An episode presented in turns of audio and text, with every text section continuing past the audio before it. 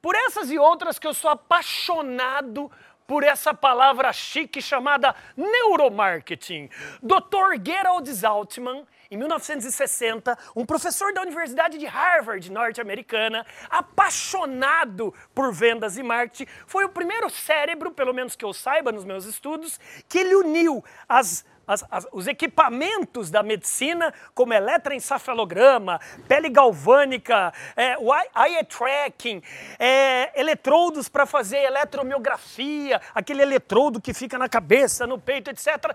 E ele começou a unir tudo isso com o estudo do mercado. Começou a nascer os primeiros estudos desse esse nome chique chamado neuromarketing. A história principal do neuromarketing, o que, que é o neuromarketing? É a junção da neurociência com o estudo do marketing. É estudar o cérebro, comportamento cerebral, com, com, com o marketing. O nosso cérebro ele é triuno. Por que, que é triuno? Ele, ele tem a parte engruvinhada aqui em cima, que é o neocórtex pré-frontal, que é a razão. Lá dentro o sistema límbico, que é o emocional. E aqui atrás o sistema reptiliano, que é o do instinto. Nossa, André, quanto nome chique!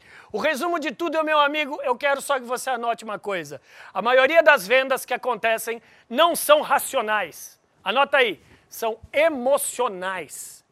E quando você conta uma história na sua venda, você inflama pelo menos sete partes do cérebro do seu cliente. O que é contar uma história? É você, às vezes, usar metáforas, usar analogias, usar provérbios, usar parábolas para falar da mesma coisa. A Bíblia é o livro mais vendido do planeta Terra até hoje, independentemente se você é cristão ou não. Cara, ali é um livro apenas de histórias.